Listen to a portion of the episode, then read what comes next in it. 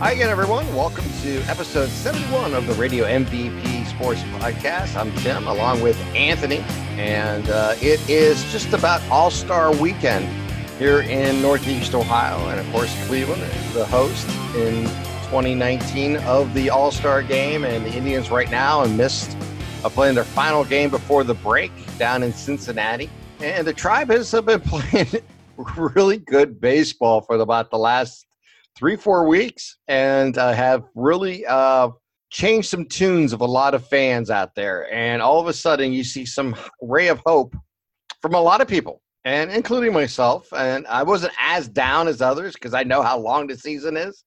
But uh, coming in tonight's game or today's mm-hmm. game, there's six games out. There were one time, what, 11 or 12 games out uh, a few weeks back? Yeah, 11 and a half as a first or second. Yeah. yeah. So they've made up a lot of grounds, and they got the Twins coming into town after the All Star break. It's going to get, I think, going to be a fun second half of the season. The next 75 games are going to be a lot of intrigue. Now, all the rumors about trades may go out the door where they thought they were going to be sellers. They'll now become buyers. And I still say if they can find themselves an outfielder who's a right handed stick, so the Tribe's been playing good baseball, like we said earlier, just six games out, and uh, looks like they're going to be an interesting All Star break. And let's see, about three weeks to the trading deadline. Yeah, it's uh, it, it's incredible. If you you know you just think, I mean, less than a month ago, this team was 31 and 31 and they were, or they actually 28 and 29, and they were staring the Twins, the Yankees, a six game set right in the face, and you were thinking, oh boy, this could get out of control really fast. And then ever since then, the Cleveland Indians are record wise the best team in baseball. And yeah. they're playing as the hottest team in baseball, considering everything they've been through. Um, the schedule, if you look at it the next month outside of Minnesota, does not look very challenging. You get the Twins right out of the All Star break, and then you don't see a team above 500 until the Houston Astros come in, who've been slumping here in the last month and a half or so. Um, so you get Detroit, Kansas City, Toronto. You have a lot of games against subpar teams that you've already cleaned up on, and you could look up August 1st, and the Indians could be 14, 15 above 500, which is absolutely astounding because a month ago, like we said, you and I were thinking, well, you know, 81 to 81 looks good. The offense was dead last or near dead last in every offensive category. And all of a sudden, they're hitting bombs left and right. And Roberto Perez is nearing the team league in home runs. Uh, it's yeah it's been a surprising turnaround. Um, and it really dated back to, like we talked about, the whole Carlos Carrasco thing. And when they got their teeth kicked in in Chicago, they had that really one ugly game where they threw the ball around. And ever since then, they've they've righted the ship. And the second half since 2013 has been the Indians' best half of the season. So if you would have told me this April May, uh, I think I would have called you. I think a lot of people would have called you crazy. But here you are, like you said at the opening, this team has completely changed from sellers to they're not going to sell anything right now. I don't put anything past the possibility of any surprises. Um, I don't necessarily think Bauer's going to get traded. I think if it's the right deal, they'll make it no matter what, because the Indians are a progressive team who is always thinking of today and tomorrow in their moves. So I would not like, I'm not expecting it now, uh, especially when Bauer had that slump for about six, seven games pitching. The Indians, I think his value would fluctuated so much during that time period that they may not get mm-hmm. the exact value that they were looking for. I don't know that for a fact, just my kind of a thought process. And right now, he's kind of been your anchor in your starting uh, rotation because every fifth day he takes the ball. Yep. He's done a great job on that level. And he's gotten better recently. He seems to have made adjustments and uh, seems to get more healthy. And mm-hmm. we're seeing kind of what we seen earlier in the season when he first started. Uh, so he may have some nicks and uh, some bruises along the way, and he's worked his way through it. The question I have is if they get an offensive player, and assuming mm-hmm. it's a right handed bat, and I don't know it will be, but let's, you know, go with that thought process for a moment. Same idea, an outfielder or a second baseman. Much as I like Kipnis, much as I, if you really had a chance to upgrade, I think you have to do it. And maybe he's part of the trade. I doubt it but uh, it's just a thought process. You know, I look at the Indians at the All Star break. I'm excited, and congratulations to the All Stars. You know, you look at Carlos Carrasco. I mean, not Carrasco, but Car- Carlos Santana. Uh, Shane Bieber just announced uh, yesterday making the All Star team. Expected uh, Francisco Lindor to get there, and he did. And of course, Brad Hand. I don't want to forget Brad Hand. So I mean, four representatives, and as you mentioned, we talked about it last time we talked. That Perez is on the outside looking in and maybe on the cups of an All Star mm-hmm. uh, bid, but I'm not sure who the other catchers are. And you know, usually carry three catchers in an All Star game, and barring an injury, I just don't know if they would make room for another. Though I will give a uh, Major League Baseball a tip of the cap here, inviting CC Sabathia to the All Star game. I agree with his that. final year was- and in Cleveland. I think it's, yep. it's a terrific thing, and I hope he gets a wonderful, terrific ovation, similar to what he had when he made his last pitching appearance in Cleveland. And it would be great to see him get on the mound in the All Star game one more time, even though it's the dreaded Yankees uniform. You know, he spent the majority of his career with two teams. That's the Indians and the Yankees. So let's uh, let's send him off right, and uh, it's kind of exciting to watch. Uh, really kudos to Major League Baseball for bringing CC back home, recognizing him and all that he's done for the game. Uh, when he came up, uh, with the Indians. He uh, transcended the Indians uh, and carried them on the brink of a World Series. And you know, the series against Boston, and what many people believe, if they were to get past Boston, they would faced Colorado and probably would have beaten the Rockies. But that's here nor there. Everything he's done for the Indians on and off the field, the, uh, the charitable contributions, everything he's done for the city of Cleveland and the uh, greater Northeast Ohio area, uh, he gave a lot of fans a lot of pride uh, while he was wearing Chief Wahoo. Yeah, you know, even more than that, Anthony, I look at it this way. He was the turning point of the philosophy of the Cleveland Indians. Under John yep. Hart, he was much uh, an offensive guy and get as much pitching as necessary to win. Uh, when he left, of course, Shapiro took over and made the trade. You know, Bartolo Colon, both of those two were kind of the core of the new mm-hmm. group of young developing pitchers. And you look how the Indians have really seized that going into the mid 2000s, you know, when they were very good, it was a pitching dominated team again. You know, this resurgence of the Indians under Francona has again uh, circled around pitching. And, you know, with Kluber and Clevinger and Bauer and, you know, Carrasco and all of them that have come up. And you look at all the young guys that they have used this season. You know, you can pinpoint that Bartolo Colon and CC Sabathia was a turning point in the philosophy of the organization uh, from going looking for the next uh, Manny Ramirez for and Jim Thome and those type of players who are great, mm-hmm. phenomenal Hall of Famers, and they did an th- amazing job on that level. And they did have a lot of players come up that had some some real power and some um, major league ability, but they never had the pitching back then. And now it just they, they've kind of changed that philosophy where pitching is first and offense yep. players come and you know come and go and they got it and let's face it they've they've hit home runs on both sides of the plate because internationally signing like a Ramirez and uh, drafting a Frankie mm-hmm. Lindor and all that as they coming up through the the uh, the system so they really have done it more than people give credit for but if I had to look back and pinpoint two players that I think the Indians really when they drafted them and signed them thought they had a uh, potential all star type pitcher, and that was in CC Sabathia and Bartolo Colon back then. Yep. And you know they ended up trading Colon, both of them actually, but they traded Colon and got you know Cliff Lee, who ended up yep. winning Cy Young. And then you go back, you go farther. They they traded for a Kluber, and they traded for a Clevinger. They traded for a Bauer. They've done a great job of identifying players and now you look at some of the young guys coming up and some of the potential they're showing. It's, you know, on that level, you can see why I think Terry Francona, when he was first given a call about managing the Indians seven years ago, was like, no, this is the job I want. Yep. These are the people I know I've worked with before and what they're doing. And, uh, you know, I'm not saying that was all of it, but I'm sure that had to go through his mind of knowing what philosophies they were doing, what they were trying to achieve, and how they were trying to achieve it.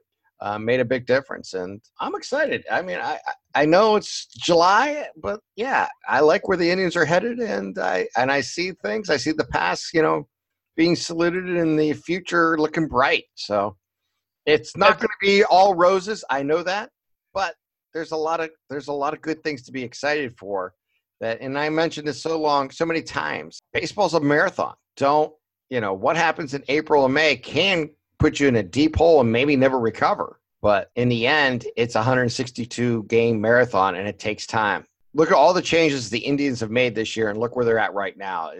You've got to give credit to those who made those decisions and how they've gone and the players who have now stepped up and made plays. And in the end it comes down to talent. I've always been a firm believer if you don't have talent, you can't win, no matter exactly. what level it is. So uh, the Indians are gaining more in that, and I think it's going to be interesting to see how they move forward here in the next. Uh, you know, 75 games this year and going forward. I think uh, Fangraph now has them at 50% for a wild mm-hmm. card position. And like I said, six games out at the All Star break, maybe five games after today. You never know. Anything's possible. Yeah, that's a really good point. I was talking to somebody a couple weeks ago, and uh, it was when we were eight or nine out, and I and we said if we can get to six, even seven out, going to the All Star break, you have the Twins coming in for three, uh, you'd be sitting in a really good spot. And then uh, we shifted our focus to the wild card, and we said, well, 86 wins probably get you one of the two wild card spots, and that would be playing 10 above 500, not bad. And if you if the playoffs started today, the Indians would have October baseball back at Progressive Field, uh, and you still have three or four more games against Tampa Bay. Uh, so the division and the wild card are right in shot. And the Twins, you know, the Indians had all their injuries in April and May, and everybody going down left and right. And now it seems of late Minnesota starting to leak some water with the injuries to Odorizzi, and Cano was in the DL for a little bit. Buxton was in the DL. Marwin Gonzalez, the Indian killer, was on the DL. So Twins are starting to have their unfortunate luck with the DL, like every team does, and maybe the Indians are catching them at the right time. Who knows? So the Twins. No, that's all. Like you said, it's all part of baseball. I agree yeah, with you there. You yeah. know, um, there's ebbs and the entire season, and injuries are part of it. And the Indians did have their share of injuries early in the season, and as you just mentioned, the Twins are going through a tough spot right now. So it'll be interesting to watch. There's no question. Last, last year at this time, the Indians were 49 and 38 also. Yeah. And if and comparing the two teams, you almost got to feel better where the Indians are at now at 49 and 38 than last year at 49 and 38, given everything that they've gone through this year, losing three fifths of your starting rotation, uh, losing the bats you did lose, and it's been nice, like you said. It's been a look at the future, but also looking back at the past, and uh, those two things are starting to gel right now. You have some really bright young arms that you mentioned, and a really bright center fielder, Oscar Mercado, who made again another incredible catch yesterday. And game by game, he's starting to gain confidence in his uh, defensive ability in center field. So, spot on by you. A look to the future, but also saluting the past. The Indians are are finding themselves in the midst of a playoff hunt again. Oh, there's no question. They're they're doing well. You know, I brought up his name a couple times earlier, just talking about pitchers and saying the wrong Carlos. The news about Carlos Carrasco came out this earlier this week about his uh, leukemia, and uh, mm-hmm. it'll be interesting to see how it goes. He thinks he's going to be back within the month. Um, maybe that's true. I, I have no idea. We just all I can say is like all other fans, our thoughts are with him, and we knew it was something serious when they said it was a blood disorder. And let's just, uh, mm-hmm. you know, mm-hmm. beyond baseball, let's just care for the the individual and make sure he gets better. Just like last year, when the uh, the Indians found out about Martine's in, you know illness and how close he came into uh, facing his own mort- mortality, and the right doctors, the right prescriptions, the right organization you know the right person to handle this and uh, like i said my just my thoughts and uh, prayers for uh, Carrasco going forward because uh, he's a fun guy to you know as an Indian fan. He's fun to listen to, and uh, he loves having fun in the dugout and uh, in the mic from Andre uh, Knott and other things. So mm. you and I hopefully will never ever experience something like that, and uh, we just wish him the best. You know, an unfortunate break that uh, Carrasco has to deal with now, and uh, like you talked about, he keeps the clubhouse loose. He's one of the better guys for the clubhouse, and keeping them loose, uh, no matter when they're going really well or not going so well. Uh, Carrasco is always in the mix of the fun and trying to keep. You, know, the one thing I think you, you know guys want to be remembered. It's you hear a lot of well, my numbers are great, but they won't be remembered as a good teammate. And I, I think Carlos Carrasco, to a man, everybody who's played with him will say he's a great teammate. He's probably one of the best. And the good news, like you said, he has the right doctors in the Cleveland Clinic, uh, some of the best in the world. And hopefully, from what it sounds like, maybe the Indians and their doctors caught this soon enough. Did say it's a treatable form, and hopefully he can beat this awful disease and maybe one day in the near future return to the mound. But right now, like you said, first and foremost, let's get him healthy and um, get him back around the team, feeling his normal self because uh, he's an integral part of this clubhouse and uh, he's been one of the main reasons why the Cleveland Indians have had as, as much success as anyone lately in the league. Oh, there's no question about it. So, all right, let's move on to some uh, kind of fun stuff. Uh, the All Star Weekend's coming about. Yes. Tonight is the Futures game, Futures which they game. changed yes. uh, to a seven inning game, which makes no sense to me, but that's what they did. They uh, what? Yeah, they made it a seven inning game. Since uh, when do minor league baseball play? Years of thought process where there was not enough pitching. This is the way to save the pitching. Well, okay, they changed well, that makes sense this year. Okay, it used to be USA versus the world. The world, yeah. It's not that no more. It's, it's just, not. No, it's just two teams. And the reason they did that is because uh, over the years that they did the USA versus the world, the world never had enough pitching. Yeah. So by putting the two teams together, uh, what is balance out right to balance out the pitching, yeah, and then yeah. not to tax the pitching, they shortened the game to seven innings for the first time, which I don't get, but that's what they chose to do. If you're going to show off players, show off the players. Let them play yeah. all nine innings, and uh, just expand the roster. Make sure they have enough pitching. That's I would, that's the way I look at it. But baseball doesn't always make the best decisions. They make uh, rash decisions at times, and no, they don't. Uh, I don't quite get it. I I just think if you're going to show off young talent and then call it the futures game, have a full game. I have no problem with not being USA versus the world. I just found out about it earlier this week because I thought it was still that format. Yeah. Uh, but it's not. But uh, it'll be interesting to see how they handle it going forward. And uh, the Indians have a few players. I think three players total. Two of them. Two, Two or three. Yeah, the Nolan Jones and uh, uh, Daniel right. Johnson. You could see Daniel Johnson up here in Cleveland in September when they expand the roster. So.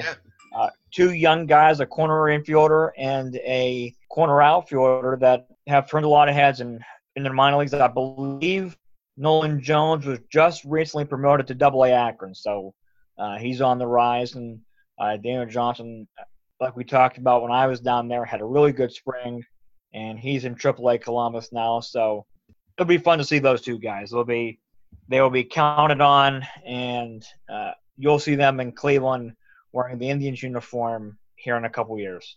Well, and then uh, tomorrow night is the home run contest, uh, home run derby, whatever yes. you want to call it, and that should be a lot of fun. Who's your pick to that? Uh, I would love to say Carlos Santana, but my pick is actually Josh Bell. I think Josh Bell is just going to go. Boy, he is hitting absolute missiles. I mean, he does. Eh, you think, you know, home runs are, you know, the way they're hitting him now is incredible. But I watched Josh Bell last week, and the three he hit against the Cubs, they reached over 400 feet. I, they're absolutely incredible. I'm going to go with a. He's having a in a historic season that's that I don't think anybody really foresaw coming. He showed some problems with the Pirates the last couple years, but Roy never put it all together, and that's a nice pick. I'm going to go with Pete Alonso from the Mets. I, I think Alonso is going to surprise some people. Unfortunately, unfortunately, uh, Santana's matched up with Alonso in the first round, I believe. So yes, he is. Um, I hope I'm wrong. I hope Santana wins it. I'll watch it just because our guy's in it. It'll be fun. I kind of like the bracket format now. I think it's a lot better than it, it, it makes it derby a lot more interesting uh, with the bracket format than it has in years past. Well, I'm kind of the opposite. I still like the round robin first round No? and then bracket the the final four is the way I would do it. Back to Final Four. Yeah. I mean, I think round robin would makes more sense because then the four best home run performances move on, and then you can bracket it uh, as a one to four on that level. You know, one versus four, two That versus makes sense. three. Yeah. and I think it'd just be more more exciting because then you have the four best home runs producers going forward. In a bracket situation, I can, def- you know, someone could defeat another player, you know, nine to eight in home runs. Yeah. And but someone may lose a 14-13 battle, and the 13 guy had a better performance, but he's going to be out. So I honestly think it still should be a round robin in the first round, and then go ahead and reseed seed them as they produced in the first round one through four one versus four two versus three. I mean that's the way Yeah. i would do. I understand why they do this because they can make a, uh fantasy thing out of it. Uh, you can bet on it more. Yep. and That's get it's that, and that's why it's Um, done. I mean let's be, let's be honest. That's exactly why it's being done uh, this way. So we'll see. Uh, i don't mind the brackets. I just think uh, the best way would be a round robin first round and then reseed uh, by performances in the first round, one for one versus four, two versus three, and then go on for there for the finals. You know, whoever gets to the finals gets to the finals. That's a good point. I, I agree with that. With that. I kind of like to see an AL and an NL champion, and then have those two meet up. Yeah, I think they a- did that years. Ago. Like they do years ago, a long time ago, they used to do that, and way, way, way back then. Right, and I've, I'm not concerned either way. It should be a lot of fun, and uh, I think you'll, you're going to see a lot of home runs. And Yeah. like I said, I'll root for Santana because he's the Indian to have fun. I mean, I remember when Tommy won it years ago, and others, and uh, I believe there's actually a million dollars to the winner now. Yeah, there is. There is. So, Yes, it's a there's there's prize. huge incentive to these players uh, going forward uh, on a personal level. So it'll I think it'll be a lot of fun uh, watching it, and we'll see uh, see what goes forward. And then they have the All Star game on Tuesday night. It's the All Star game. It's going to be fun. It's going to you know Yeah. some of my favorite parts of the All Star game is the pregame uh, when they introduce the team. You know, to the Mhm. introduce each player and they tip their cap and you get the round of uh, applause and stuff like that so that's always been you know my highlight uh, for all-star games the games themselves some of them are great games some of them are Oh, lousy there- games some of them are really good games. games Yeah. you know uh, which is fine i mean that's what you get you know and usually pitching dominance you know over the years uh, historically, Cleveland has yeah, had some pretty good All Star games here, and so some pretty good All Star games. So they have you're correct and what I've enjoyed, fun. what I've enjoyed, you make a really good point. Is you know the All Star game itself is fun, it's enjoyable, we'll watch it, but the stuff beforehand is really cool, like you said, the introductions and uh, the pregame stuff. I've really enjoyed the uh, Sports Time Ohio All Star Week and their and their shows that they've had on. That's been really fun to watch. And I don't know if you caught it a couple of days ago on the. I believe it aired on the fourth. The 25 greatest moments of, of uh, progressive field. i seen parts of it yeah There was there was a lot of fun memories there. yeah it was an I'm interesting like, oh yeah, that happened. And, oh yeah, that happened. yeah Yeah, it was an interesting list. A couple, you know, there's been so many that it, it's almost impossible to choose from. you can't you can't have a perfect list No, there's there's games that are going to be left off or performances are going to be left off just because you can only have 25 and uh i thought they did a pretty good list overall uh you know and uh having uh, yeah, I thought the list. Was, Rajai Davis as the uh, number one, I have no problem with that, and because I was Game Seven, I, I agree with that 100. percent you know, I have no problem with that, and it was fun to watch. I I didn't agree get to see all, 100. percent I didn't see it all, but I seen the last three or four, and I seen the list, and I thought they did a pretty good job overall. Um, you can always nitpick and find other games and or performances. That's just part of the game, and uh, you know, like I said, when you have a list of uh, X amount, someone's going to be left off. Someone's going to be omi- omitted that you think it makes no sense. And just like any list, if you do that, you, then someone has to come off the list to put them on. So who do you take off? So I mean, it's a lot easier said than done. And but I'm looking forward to it. It's it's a good time of the year. It's a good time for everything, and uh, at the same time, uh, the NBA uh, has had their summer blitz and uh, continues. This year, I think, puts the exclamation point on how the game has changed in the NBA on this level. It's a players' league, and no one's ever said it's not a players' league. Hundred That means the players do have quite percent. quite control over their their chosen field and the teams Mhm. that they play for, and that's just the way it works. What's really different today? Years ago, you could build a team. A GM, an organization would would put a, a three to five year plan together and find an all star or and try to build it. Uh, kind of like the Cavaliers did under Wayne Embry, but they ran into Michael Jordan and what the Chicago Bulls did, and that was a phenomenal work of finding your all stars, putting people around them, and making that work each and every time. And they were uh, really a dynasty. Um, but that was a team that was built organically, and then they added pieces as time went by. You know, it was within the organization. Today, it's not that way because of what I call the LeBron James era of the NBA, where players then really took advantage of their their power within the league The make- power, yeah. yeah, to make the changes that they want and pursue championships the way they see necessary versus letting a- a team try to build team- a championship. Yes, yeah. Uh, they build the steak on on on the plate, and then you put all the helpings, you know, all the sides next to it to make it work. You know, LeBron James has been is the, at the forefront. When he left Cleveland the first time to Miami, they, you know, it was to join Wade and bring in Big three, yeah. yeah, the big three, and the, just the way it went from there. Um, and then when he came back to Cleveland, it was the same thing. Cleveland had parts, and then they traded for Love, and you know they had Kyrie, and then they built parts around it. They used all their assets to do that. You've seen what Kyrie and Kevin Durant teaming up in Brooklyn this past you know week, and then Mhm. you've seen was essentially a, a two-player trade, even though one player was never part of that organization. You know, when um, Leonard decided to leave Toronto and go to the Clippers, and just said, "Hey, I'm going to bring Kawhi Leonard making a, uh, a pitch and recruiting, you know, Paul to come with him to the Clippers." And sure enough, you know, they were able to pull that off. Now, give the Thunders all the credit in the world. They took a heist back.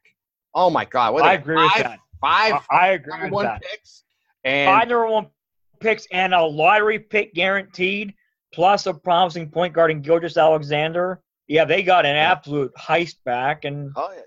And they got the option to uh, switch two different draft Yes. picks necessary. Yeah. So, no, they, And- they absolutely got a heist. And congratulations on them for getting maximum value. Unlike when the Cavaliers traded uh, Kyrie Irving, they got less than maximum. nothing. Well, look at a heist back for uh, Russell Westbrook too, and they trade him in a couple of weeks. Yeah. Yeah. And chances imagine are he will be. You know him now. Yeah, it'll be interesting to see where he lands. Uh, just the dynamics of the NBA has changed so much in the last 15, 20 years, uh, where, you know, teams used to have the ability to make trades and build a team.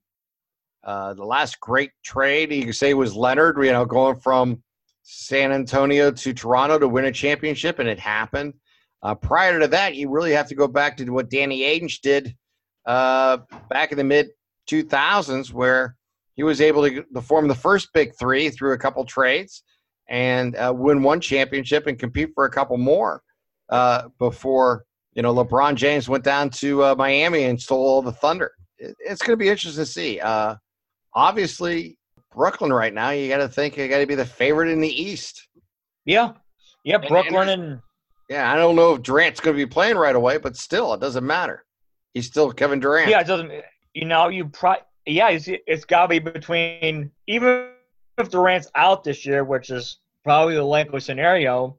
Brooklyn and Milwaukee to be the two teams to battle it Yeah. out for the East, and i think you're maybe right Boston, you know, but then, you know, but then again, it will probably be, be the how the winner of unfortunate the Western Conference Finals will probably be the NBA champion. Yeah, how unfortunate it is to be my uh, Milwaukee right now, being in a small market that has trouble Yep.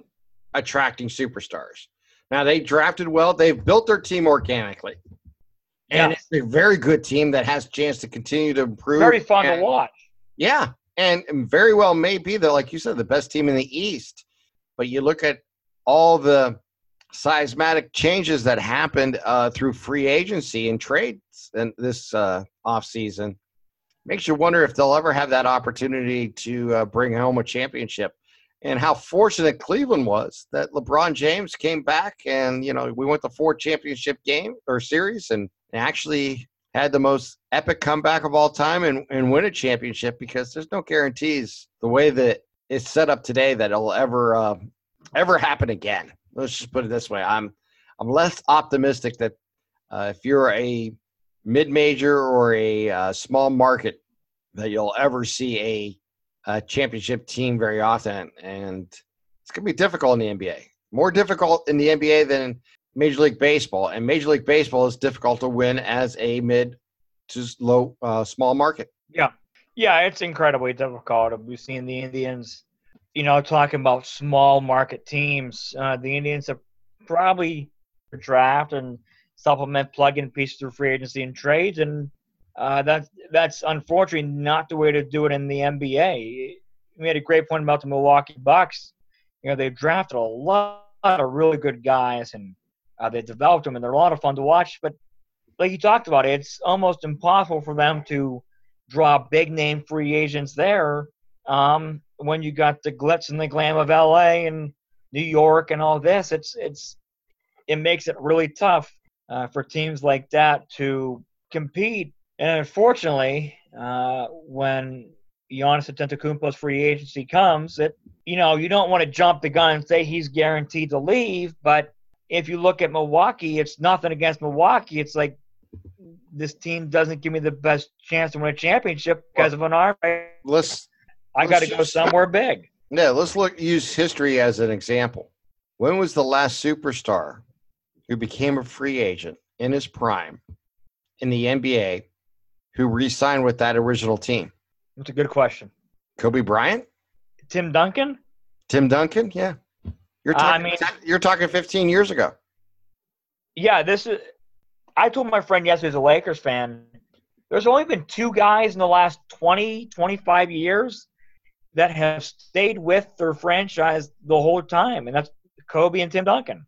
Right? And I mean, Tim Duncan was never going to leave San Antonio because No. he never wanted to. And Kobe was a star in LA and they were never going to let him leave. Uh, No, They chose him over Shaquille O'Neal. yeah, that was But- Kobe's franchise. Yeah, and that's exactly it. They chose him over O'Neal for the simple reason he was younger and they had more, you know, building blocks around him. So I get it. You know, that's just the way it works. And, uh, you know, I don't know what's going to happen in the future, who's going to win the next championship. We'll just have to wait and see. And uh, don't discount the other most organic grown team, uh, starting, not starting over, but, you know, losing Durant, but uh, and losing Klay Thompson to injuries. I mean, it's going to be a difficult year for Golden State, but they're still Yeah, Golden State. So you got to give them a, you know, their props and their opportunity to surprise people because uh, when you count them out, they usually win. Now it gets interesting. You know, there's been rumors of the Warriors possibly trading D'Angelo Russell after they just acquired him through a sign and trade. Do they go ahead and make that move, or do they they hold on to him and pair him with Curry and Thompson when Thompson gets back healthy? It'll be really interesting to see. And unfortunately, I think the Eastern Conference is going to be overshadowed because you got everybody. If you're not talking about the the Warriors, we're going to be talking about the Lakers or Clippers or the Rockets. And if you're not talking about those guys, you're going to be talking about all the odds will be on Zion Williamson, and he's in New Orleans in the Western Conference still. Yeah, So it's going to be like you you kind of said, feel bad for the teams in the East, but but it's going to be overlooked this year. Yeah, it's just Yeah, it's just the way the NBA is going on this year. Yeah, it's going to be a dogfight out in the West and a survival in in the East, meaning you know, who takes control and, and and chooses what they do. But Yeah. it'd be interesting. I'm just going to say, I I noticed, you know, you know, a few years you've seen this seismic change in the NBA where the players really becoming the owners of the league, and uh, it's going to be interesting to see how long this dynamic stays. It could stay for the next thirty years. It could be a very small little blimp on the radar but yeah, it's difficult. I wouldn't want to be a GM in the NBA today because your job in the G, as a GM is to create salary cap space and then recruit Yep. a superstar and have them recruit others to bring along with you. Um, Go superstar. Yeah. yeah, that's Yep. just the way it works. It's not like it used to be where scouting and drafting and finding um, unsung heroes to become heroes. That that's not part of the game no more. It is uh, literally about creating ca- cap room sca- uh, space, having that superstar, and then recruiting others, and having that superstar help you recruit others to form your team. That's just the way it is. It's it's the way the system has been built. Fortunately, the system that we live in nowadays, and I would not want to be an NBA GM. That's not a very thankful position because your job, your job description, like you talked about, has completely flipped from creating cap, you know, from developing guys and drafting guys to you better clear a ton of cap space and hope to God you can get a guy in who is a superstar, but also hope that superstar can recruit other superstars to play with them. So Yeah, I would not want to be an NBA GM. No, no question about it. Hey, let's wrap this up. Before we wrap it up, I do want to say this. I didn't get a chance to watch it today. I would, I was working this morning, but the United States women soccer team came home with the Yes. the World Cup for the fourth time. Uh, not a surprise, but uh, congratulations to all involved. And what I mean by not a surprise, uh, talk about a team with high expectations every time they, they get on a field. Uh, I don't know if Yeah. there's a higher expectation that needs to be met every time uh, a team's on the field than the United States women's soccer team because uh, the expectations is gold and the expectations is World Cups. And boy, they, they come through every time. every time, and uh, they've been the model of consistency. They're the modern day dynasty. We talk about the Warriors. We talk about all these teams, uh, but we don't talk enough about them. And they are the dynasty. They are the dynasty in professional sports, international sports, Mhm. back-to-back World Cup champions. It's incredible that, uh, like you talked about, the amount of scrutiny on them. Every time they take the field, they have to perform not at a a winning level. You have to be perfect and you have to dominate. It just hats off to them for capturing yet another World Cup and just continue the dynasty. As you mentioned, they play at an, an elite. They have to play at an elite level every time they step on the field, no matter if it's a friendly, no matter if it's a World Cup or an Olympic match. And um, uh, the modern day dynasty in professional sports. It really is. And, uh, you know, we don't talk a lot of soccer on this uh, podcast and especially Women's World Cup and stuff like that, just because uh, it's not around. I mean, I'll be honest, I didn't get a chance to watch many games, if any. I, I watched por- portions of some, but I didn't get to see them all just because of my schedule and when it was. And of course, obviously, it's in Europe, not in in North America. So, you know, a lot of the the games were during the day, one or two or three o'clock in the afternoon, and uh, or early in the morning. So, uh, just one of those things. It was during the you the working working part of the day. Yeah. But needless to say, uh, all of them did a phenomenal job, and any sports fan in uh, the United States proud of what they have achieved, and uh, are at least my hat goes off to them, and congratulations. And I look forward to seeing them. I mean, someday I'll have a, an opportunity to watch them play live. I wouldn't mind doing that. It'd be uh, quite a uh, an experience to say you've seen the uh, maybe the best of the best play at their sport. yeah, it's honestly incredible feat and an incredible accomplishment. And you know, like I said, again, they're they're the dynasty in sports that uh, we don't talk enough about. You know, it comes around a couple of times. you every know, four not like years for the World Cup, every couple of years for the uh, Yeah, for the gold medal, stuff like that. So yeah. yeah, So it's every couple of years we're talking about them. Not in the Exactly. Focused every, you know, not like football, and basketball. They're in the focus every single day. It's it's an amazing achievement. every couple of years they're in the. Yeah, it's an incredible accomplishment, and uh, they'll probably be the favorites again to win the Olympic gold medal when that comes around. I believe next year. Yeah, I believe so. Next year Well- is the you know With the the crazy weather we've had, it looks like the internet has given us some uh, bleeps and bloops throughout the Yeah. day, uh, this podcast for the first time in a while. So let's wrap it up, and I will uh, I will be talking to you soon, and uh, maybe we'll have a special podcast uh, this time next week. Yeah, that sounds good. Uh, you know, looking forward to maybe a special edition of this podcast somewhere, uh, somehow, and uh, we'll see uh, what we can't do to help the listeners out. Yeah, it'll be a lot of fun. We're looking forward to it. So, my thanks to all of you for listening. And of course, you can find us on Facebook and on Twitter and uh, anywhere else on social media. And of course, our webpage, radiomvp.com. High school football is not far away, and we'll talk more about that coming up real soon here on Radio MVP. So, for Anthony in Canfield, I'm Tim and Boardman. We'll talk to you next time here on Radio MVP Sports Podcast.